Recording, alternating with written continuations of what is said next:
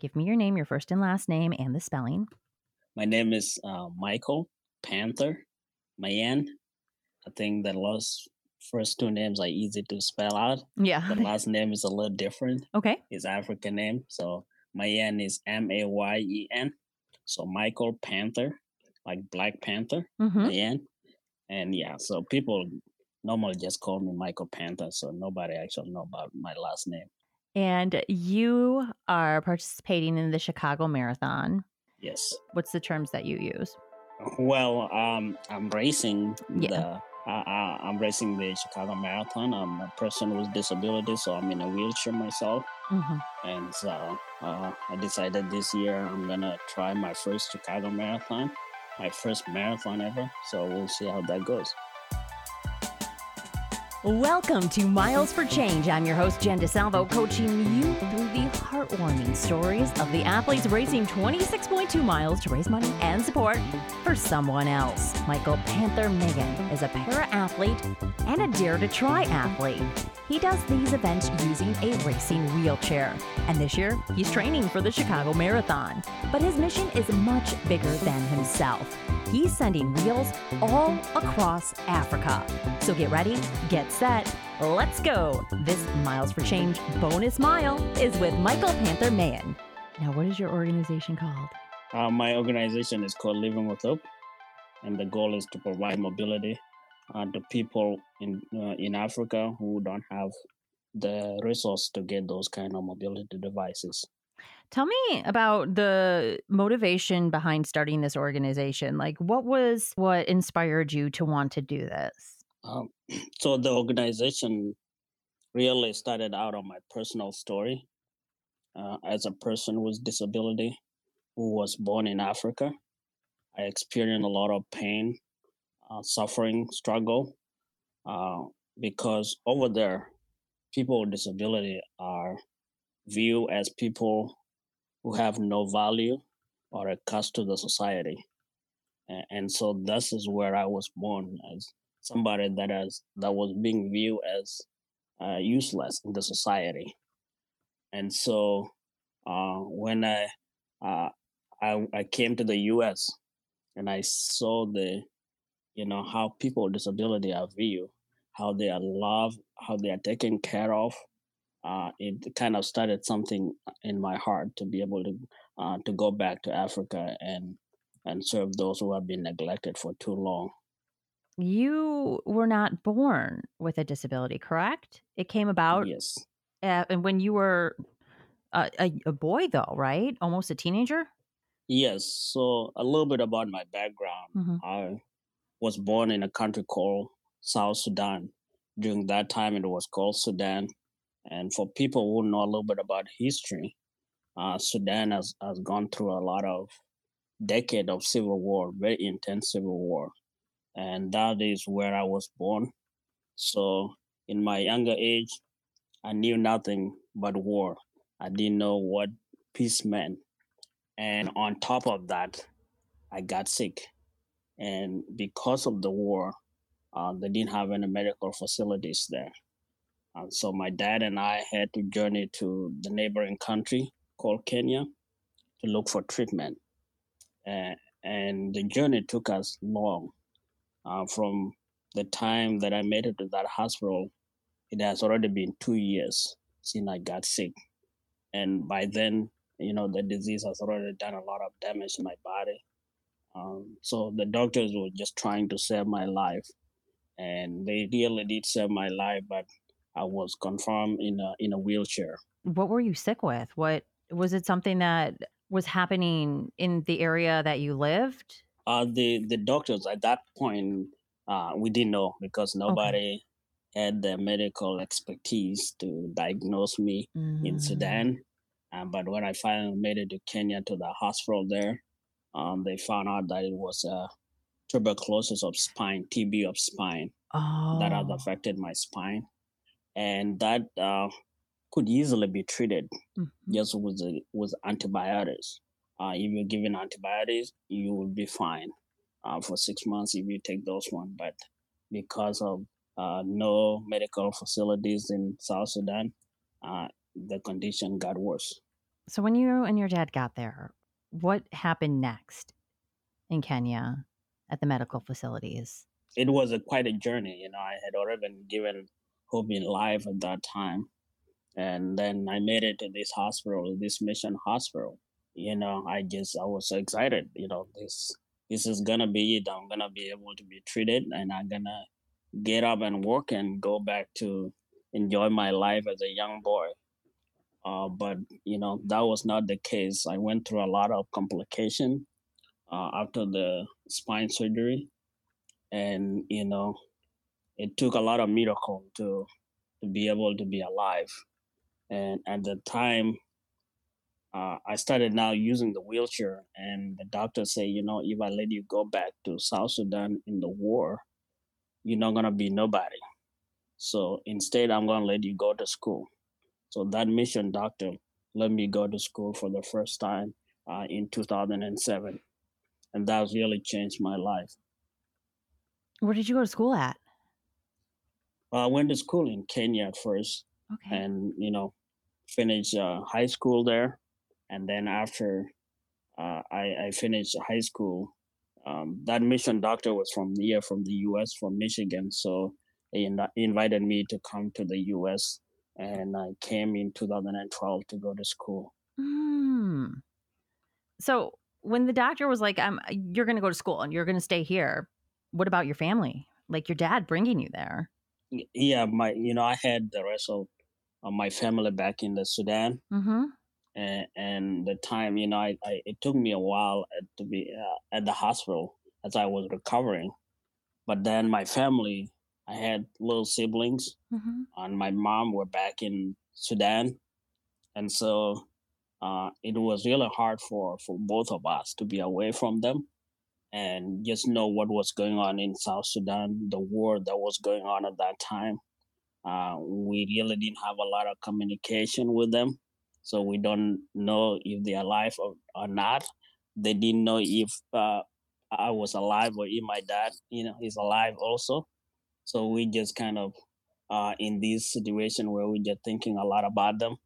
And I it reached a point where I say, you know, Dad, go back home to my family so that you know you'll be there for them. And I know that this hospital was taking good care of me. And I know that I said that I think I'm gonna survive if you leave me here. So my dad ended up going back to Sudan, and I stay uh, at the hospital. That's pretty amazing because you were what, 11 or 12 at that point then? Yes, yes. Whew. Wow. You like turned into an adult that day. Uh, yeah, you know, and that's sometimes I felt like they, and you know, my family back in Sudan, they gave, they sacrificed a lot Mm-hmm. uh, to to let my dad leave, you know, with me. So I saw that they, that's really incredible love that they showed me, and I just say that, okay, I think where I am, I will survive, and you, you gotta go back and, and be with the family. So fast forward to you coming here and having to kind of learn a whole new way of life, not just being in a new country, but also using a wheelchair. And well, I mean, that was several years later, right? When you finally came here, it was probably like what, seven years later? Yes, I came Okay. in 2012. So So then I guess tell me a little bit about before then, you know, um, what it was like to get used to living life and using that wheelchair. yeah, uh, it wasn't easy, you know, and, and um, it's it's it's a different life, you know, and I felt like my life was turned upside down, you know, hmm uh, especially being in Africa. If you if you have disability, as I said before, you are seen as nobody, and so I felt like you know with this young guy, young boy, full of life, but all of a suddenly my life had been just cut off, you know, and I'm here in a wheelchair, uh, thinking that I don't have any future. I don't have life after this, you know. I'm Mhm. just gonna wait until I die in this wheelchair, and so so it was really uh, difficult at that time. But I had a lot of incredible people. Uh, the mission doctor was really very encouraging encouraging to me. His his wife also. Um, they just encouraged me and they say, you know, we see a lot in you. We see potential in you, Michael. So you're gonna go to school and you're gonna do well, you know. So just hearing those uh, those words really encouraged me, and so yeah, and, I started to use a wheelchair.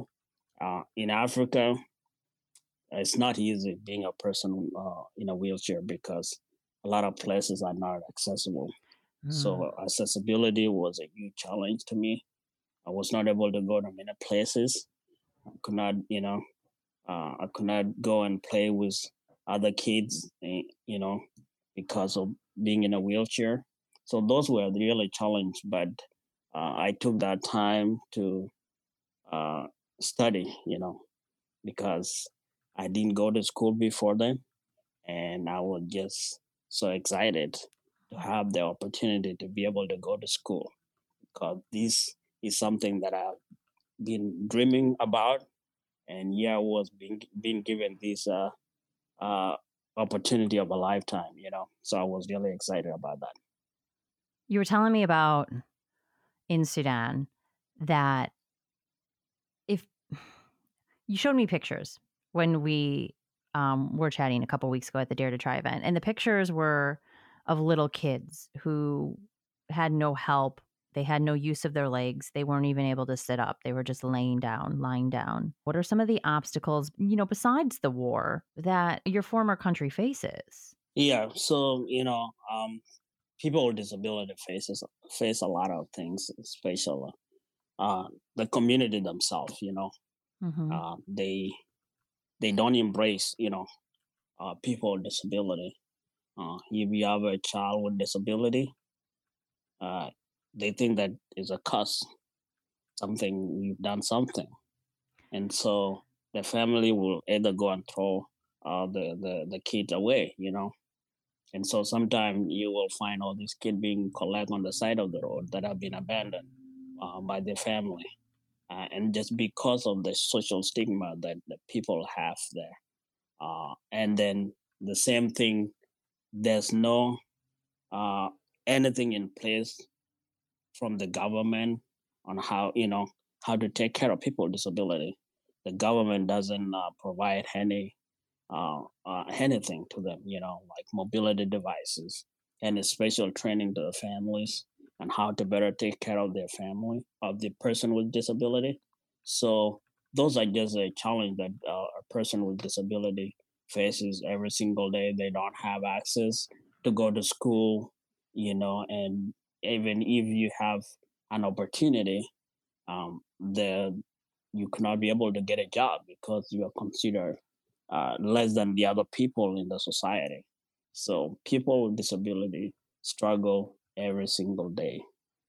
I know when it comes to a lot of Western countries, um, because of people born into the privilege, the way of life, the access to medical attention and you know, any type of devices that they might need if they are born with a disability in places here like the United States or in, in Europe, they are not even aware that this is a problem that persists in African countries.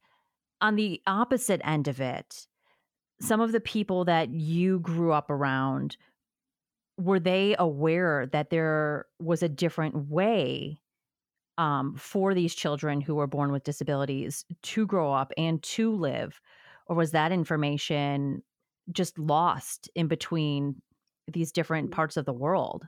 Yeah um the people you know they they're not educated. There's no mm, they don't know if there's a different way of life for people with disability around the world you know? Mm-hmm. and that was something that i found out when i came here to the united states you know? I was really uh, blown away and overwhelmed uh, when I saw uh, what is available for people with disability, what they can do, what they, you know, um, like being able to drive now is like that is if you tell somebody back in Africa, they will not believe it. You know, if I told them, "Hey, I drive, I could do everything on myself," you know, they will yeah, say, "No, that's not true," um, because they um, they haven't been uh, taught about what a person with disability is capable of doing you know? Um, so so just getting there and maybe and that's some of the things that we do through living with hope is to training uh, people in the community uh, telling them you know these people have potential. And if you do this and this they will be able to achieve that potential you know? So and that's where i wanted to start um, talking about living with hope and the whole structure of the organization.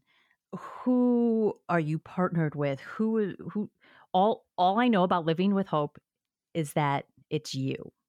You are the person who did it. So tell me more about your organization and uh, what you guys do and who else is, is working with you. Yes so living with hope as i told you is an organization that uh, provide hope through the give giver mobility and uh, and started out of my personal story, as you just heard a lot about uh, my background. Um, eh, I, you know, I was a young guy uh, who came here to the U.S. in a wheelchair and was open. You know, my world just kind of opened to this uh, way of life for person with disability, and and just remember back in Africa how the people with disability live. You know, Mm-hmm. Uh, I remember my uh, my first school that I went to for kid with disability, and uh, they were literally crawling to the class, and those images were in my head. And so when I came here and be able to have uh, a lot of opportunity, be able to finish school and work, I say, you know, I will be so selfish if I I don't do something in Africa. Uh, I have learned so much here, and I want to take this the thing that I've learned back to Africa. And one thing I want to do is to provide mobility because I I could you know I could tell myself you know because I'm in a wheelchair and I I, I know the need of uh, uh, of people with disability there. So so that's how it all started. And what we do, we collect wheelchairs uh, around the U.S. Um, because a lot of people get their wheelchair through uh, insurance, okay. and maybe after uh, you get better or somebody has passed, uh, then they don't have any way like to sell it. There's no second market for it. So some people actually literally throw them away. And I say, you know, this wheelchair could actually give hope to somebody back in Africa. It will get somebody out of the dirt and on the ground and, and have give them a little bit of dignity. So we collect some of the wheelchairs here, get refurbished, and we buy uh, children a wheelchair that are hard to find, um, and then we put them in a container, send them to Africa, and then we will take a team of physical therapists, mechanics, and we'll go there and run a clinic where we feed each of uh, each person with a wheelchair. It sounds so simple. The whole thought process, the theory, like not even realizing. And I think that's going to be something that's very eye opening to a lot of people that, yeah, I mean, I've had a lot of family members who have been in wheelchairs because of short term disability yeah. um, issues that, you know, once they got better and they went through rehab and, and were walking again, that that they didn't need the wheelchair anymore, or even my elderly family. Um, yeah. But a place for these to go and yes. a purpose. Yes. And, and, just to add to add on that, um, um, you know, we're not just only collecting wheelchair; we are collecting crutches, workers, and canes. So that's a lot more. You know, people will if you break your leg, this you're given a crutches, and then you get better, and those crutches are thrown away. You know, so and the people that that need them, you know, that will not be able to work because they, you know, they just didn't have those crutches. And if you give them crutches, they're able to work, you know? So, yeah. Now, you just started this in 2018. And yes. since that point in time, what is the impact that you've been able to make for the disabled community in the area you used to live? Yeah, it just uh, it's been incredible. You know, we started this in 2018. I remember was able to you know, send a container, my first container there. Uh, I had only 200 wheelchairs and, you know, other mobility devices. And I took a team here. I was able to convince uh, some few friends, say, hey, you guys want to come with me and see what I've been talking about, you know, because sometimes when you talk about something and you don't see it, you know, mm-hmm. a lot of mm-hmm. people don't believe, you know. So I say, you can come with me, you know, you'll be able to help me share the stories when you come back. So I took maybe 17 people with me wow. and we went there and we uh, ran our first clinic. Uh, during that clinic, we had 200 wheelchairs and over a thousand people showed up. And little, a lot of people were crawling on the ground.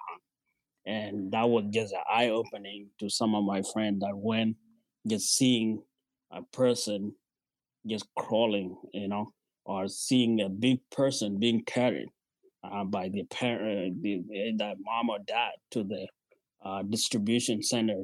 Some of them are 40s, in their 40s, but they've been laying on the ground, you know, and just seeing those raw images, you know, uh, really opened eyes for a lot of people.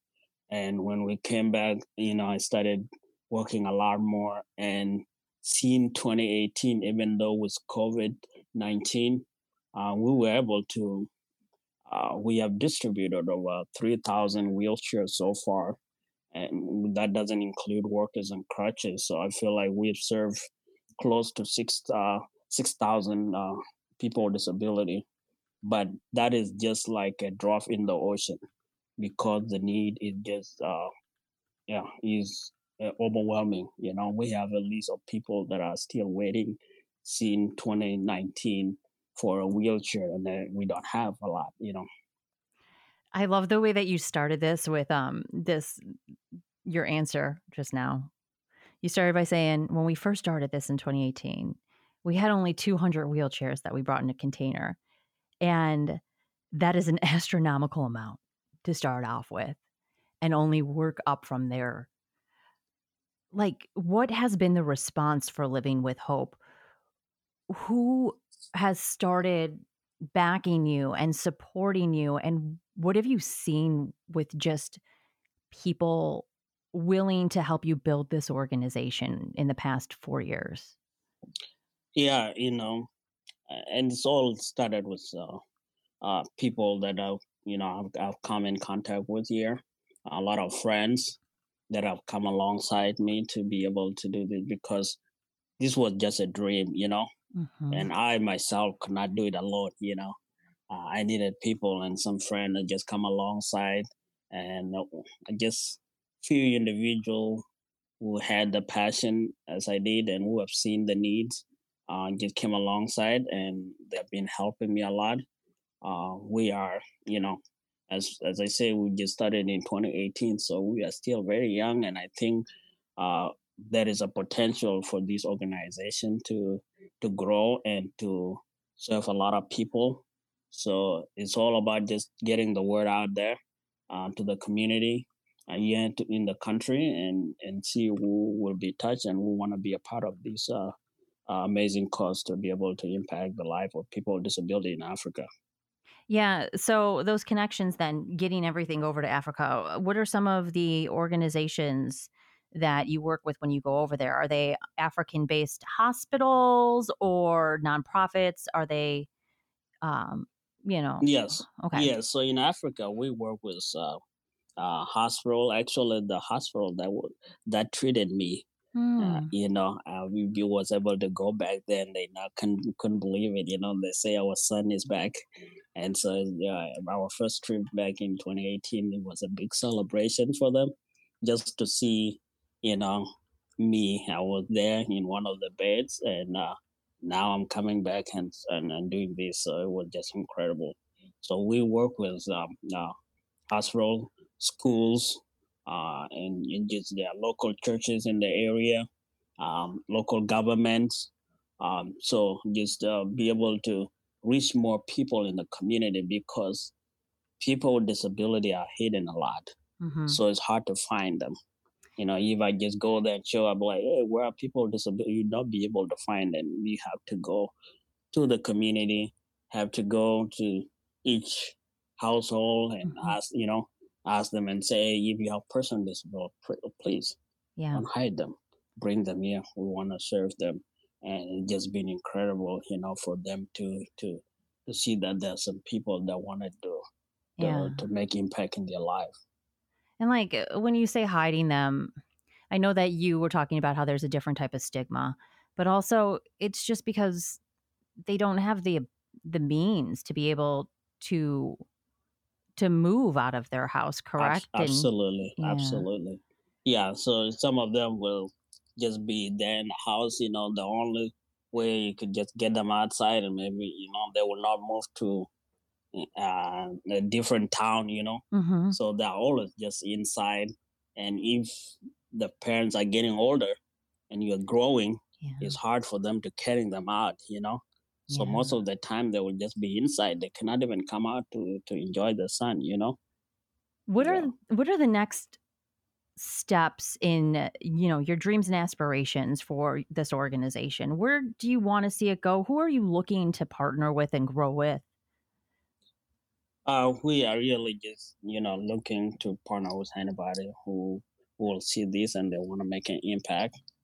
Um, the need, as I say, is uh, very overwhelming.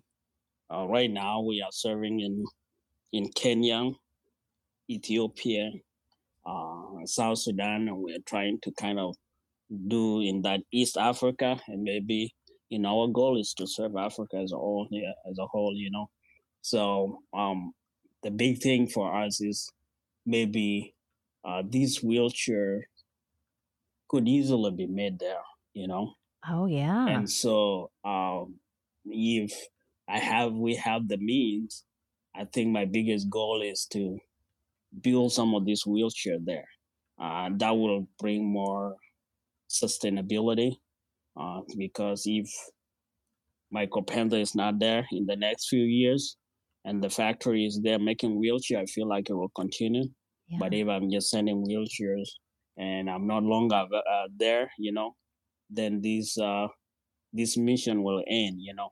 So just looking in that term, I feel like it will be great to uh, start making something like this uh, this wheelchair in Africa. That's a great aspiration to have, especially because it would bring jobs to the, the communities and absolutely, yeah, absolutely. Other, you know, uh, medical professionals would be needed to help fit the individuals. Yes. There could be so much. Wow. Yes. Yes. Oh, Michael, I love your story so much. I'm I just met you and it's so heartwarming. I'm so proud to have met you. And it's unbelievable that there are people like you making oh, a thank difference. Thank you so like much. This. Thank you so much. You know, for me, uh, let's say, you know, um, eh, this is this is something that I love doing. You know, yeah. Uh, I think I mentioned to you that you know my story. You know, I think sometimes you know mm-hmm. your deepest uh, passion come out of your deepest pain. You know, uh, I, I, had a lot of struggle in my life, but those struggle I've turned into passion, uh, and it's something beautiful for me uh, to be able to do this. So every day when I got, you know, I, I love sharing about what we are doing. I love going back to Africa and serve with people with disability. I'm just enjoying it a lot. I hope that you have a little bit more time for me right now because we didn't even get into your whole Chicago Marathon aspirations yet. do, yeah, you have, have, time? okay, have time. good deal. Um, yeah, because you just participated in the Bank of America Shamrock Shuffle, and you took a first male wheelchair athlete in that race. Um, was that the longest distance you had ever done to this point, or had you done something, you know, about 4.9 or 4.89 miles before? Yes, uh, uh, the week before, you know, I was able to get uh get the bike out and uh, just doing a little bit, doing a little bit of uh, outdoor year. You know, the weather is not the best here, and being from Africa, you know, I don't like the cold, so I always don't want to come out of the house during the winter. You know, so I haven't been out a lot. Uh, most of the time with my bike. Mm-hmm. Um, but um, the week before, I was able to get out for a couple of times, and then you know, and then I was there. So it was really a very um, challenging. It's my first time doing it, and I don't, I didn't know a lot about racing in uh, in uh, those kind of uh, race. You know, this was my first time, so I was really very surprised seeing some other uh, people, um, you know, with disability with different bikes and you know different gloves and the way the way they were pushing themselves, you know. So it was uh, was very interested, but uh, interesting to to see that. Uh, but it was just it was awesome, you know. Uh, I felt, you know, going up the hill at some point that I was gonna give up, but Oh, yeah. hey, I finished the race, and that was uh, something that I was so happy about. The longest I've done, but I think I could do the Chicago Marathon. and you're gonna go for it. Um, Yes, yeah, you were talking about gloves. Did you wear gloves that day? yes, I did have some, but they're just the normal gloves. So uh, some of the people there were able to advise me on what I need to to get, and even the the racing bike that I had say that it's just for the learners. hmm So you know, I think you need like a true racing bike.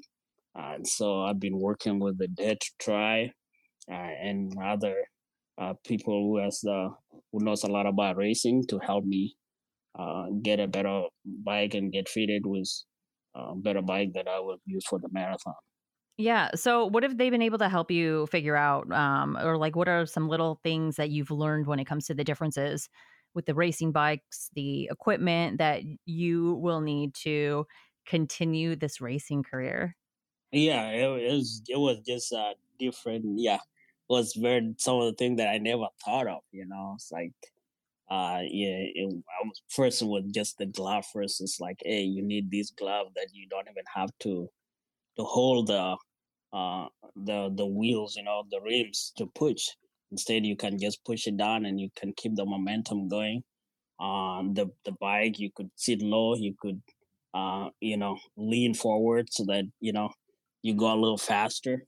And so the the dare to try guys were able to help me get the get fitted with uh, one of the bikes that they have and i i could all already i could see the difference and and now i'm i'm trying to get a new bike that i will be using so um, so it's just just just a whole new training uh that i'm gonna be doing in the next few months Yeah. So, have you uh, officially began your training yet for uh the Chicago Marathon? Do you consider it training? Have you gotten into the schedule of what you're going to do?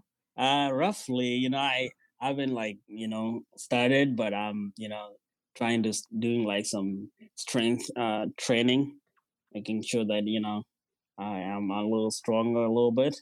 Uh, I got the, the the loaner bike from Dare to Try to use it now, so I've been kind of going, you know, in the parking lot and push myself a little bit for an hour just to get, you know, uh, I don't want to overdo it and getting slowly, you know, just so that I don't get injured. Uh, I don't want to do 10 miles or right away. So Yeah. gotta do like a mile, couple miles, and then see how it goes from there. Yeah, because with that, you might think that it's going great, and then all of a sudden the next morning wake up and realize you pulled your shoulder out or Yes, something. yes, yes, and I, I gotta be careful for that. So I Ah, just uh I just take it slow, and I, I don't want to be also be intimidated by some people like you met Sam at the Dare to Try yeah, that could just fly, you know. she's a badass. But this it it taken few years for them to be able to do that, and I'm just started. So I I felt like hey maybe I don't want to get intimidated. I'm just gonna take my was my space, you know, hmm see what I could do, and you know maybe one day I will be like these guys, you know. um, so you said that you dislike the cold Chicago weather, and we've had disgusting weather for the past. Oh, I think we're on like day number forty-three now of Yeah. cloudy skies and like rain. Um, Yes. what about your training when it comes to the different conditions? How does it differ um, when when you have to get out there and put in the miles when it's raining or windy or storming? Yes, yes. So right, right now, what I'm, I told people, I said, you know, I'm just praying for uh, best weather for the Chicago Marathon Day, maybe 65 degrees all the way. You know, I will be very happy, and that's what I'm praying for. You know, I don't want to go through the rain or snow or you know or 100 degrees. You know, so I'm just hoping that the the, the weather will be nice on that day. So uh, if out there you could pray for me with that, you know, just so that we have a perfect weather. Yeah. But yeah, I have been trying to God in the worst condition right now. I'm just just trying to train normally, and maybe I could be able to do on a rainy day just to get get used to it, so that I know that if it is rainy, they will not cancel the marathon. You know, the marathon goes on. You know, so Yeah. I want to make sure that I will train in those kind of conditions. Yeah. Like what's the bike like when it comes to grip and stuff? Um, you know, running shoes can get slick if it's wet outside. What are the tires like on racing bikes? Um, Yeah, I think it's gonna be slick too. You know, okay. and some of the the and that's what is kind of gonna be different with the glove that I'm gonna use. You don't have to grip. You know, you're just gonna keep pushing. Yeah. So it may be a little bit slippery, but you know, you just gotta do it. You know. so you also have a training partner who's going to be running next to you while you are racing. Tell me a little bit about your like uh, what you look forward to about having a partner through this. Yeah, I just you know, it's good to have somebody that will encourage you and cheer you on. You know, oh, as I'm doing this now, sometimes like I'm gonna give up. You know, but if I have somebody that's like, hey, go, Michael, you could do it, and I'm here alongside you, I'm doing it myself too. That really motivates. now so that is gonna motivate me a lot. So I'm just uh excited about that. Um, and then you are raising funds in order to make living with hope bigger to donate more wheelchairs like how how are you going about Yes. this the whole fundraising Yes. So my goal is to uh, raise about. Uh, so the big need as a, as I go is a lot of children are laying on the ground at the moment that don't have a mobility devices, and so I just been uh, um, thinking what I need to do uh, to be able to meet this need because the needs are just overwhelming. And that's why I had this crazy idea that I'm gonna do Chicago Marathon for the first time and uh, and my goal is to raise funds to cover the cost of 900 uh, pediatric wheelchairs uh, for children uh, wheelchairs. So each wheelchair costs about 275, and so uh, it's a huge goal. But I feel like you know if a lot of people could see what I'm doing and they will want to partner with me. so uh, do you know the total that that comes out to without pulling out a calculator right now and trying to do the math have you already Uh, done the, that the total is about, I would say, uh, 247,000 around that. wow So that's uh, a bigger goal. But if you break it down, you know, 275 hmm is something that is, you know, a lot of people here could be able to do in a year. You know, if they say, hey, I'm going to save up $5 a day to be able to get a pediatric wheelchair for a kid, you know, I think it's doable. And we have a lot of people here in the in the country that if a lot more people hear about this, we could easily meet the goal. yeah this is a little bit of a side question Yes. have any insurance companies been made aware of what you're doing do insurance companies know so they would be able to help with this Uh, you know, not really. We we contacted a lot of like some of the uh, wheelchair providers, okay you know, uh, but you know, sometimes you know they're more focused in business wise, you know, providing yeah wheelchairs where they get the insurance from people here. mm-hmm. Um, but we contacted you know a couple that uh, there's one uh, uh, medical uh, company that is able to give us a good deal on wheelchairs that we purchase for the kids. But other than that, there's not a lot of uh, insurance uh, companies that uh, we have come in contact that wanted to support. But I know that they are there out there, and Mhm. you know, if I have the right contact, I feel like they will be able to support. So the, to just add a little bit about the uh, weather, you know, Mm-hmm.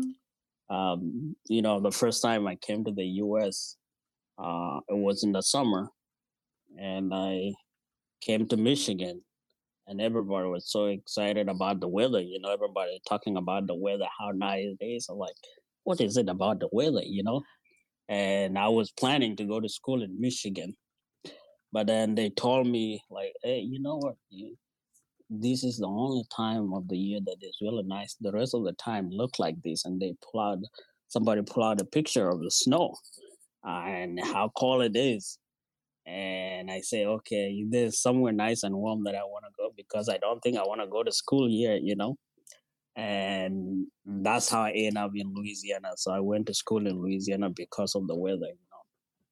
And then you ended up back here. And then I, and, you know, that's the thing, you know, something that you always say no to will always come back at you, you know. so yeah, yeah, you know, I don't know why I came back here, but yes. I don't know. Every part of this country has its pros and its cons when it comes to the weather. Yeah. So there's no perfect place, you know. Mm. There's always every place will have imperfect things about it, you know. So you just have to live with it. I don't know if you have anything else to add at this point. Um, I think I think that's about it. You know, I am just excited to be able to uh, to do the Chicago Marathon and be able to bring hope and dignity and mobility to people with disability in Africa. Uh, I know um, there's so many who will be blessed through uh, this uh, this uh, marathon. It's not gonna be easy on me, I know for sure, but it's gonna be all worth it when I see some of these kids sitting in their wheelchairs, you know, and that will make uh, yeah that will mean all to me. So I'm very excited about that. A big thank you to Michael Panther Mayen for sitting down and telling me his story. Thank you for spreading the word about living with hope and Miles for Change. More information about living with hope at milesforchangepodcast.com, plus pictures of Michael and his new racing wheelchair. Also, big thank yous to producers Keith Conrad and Tony Lasano, music composer Meg Mills. I'm Jen DeSalvo, reminding you that chafing happens everywhere. We learned that today, even on your hands. So, like Michael, if you need pointers, reach out to our friends at Dare to Try. And then subscribe and tell your friends all about the neat things you learn and the cool people you meet here on Miles for Change.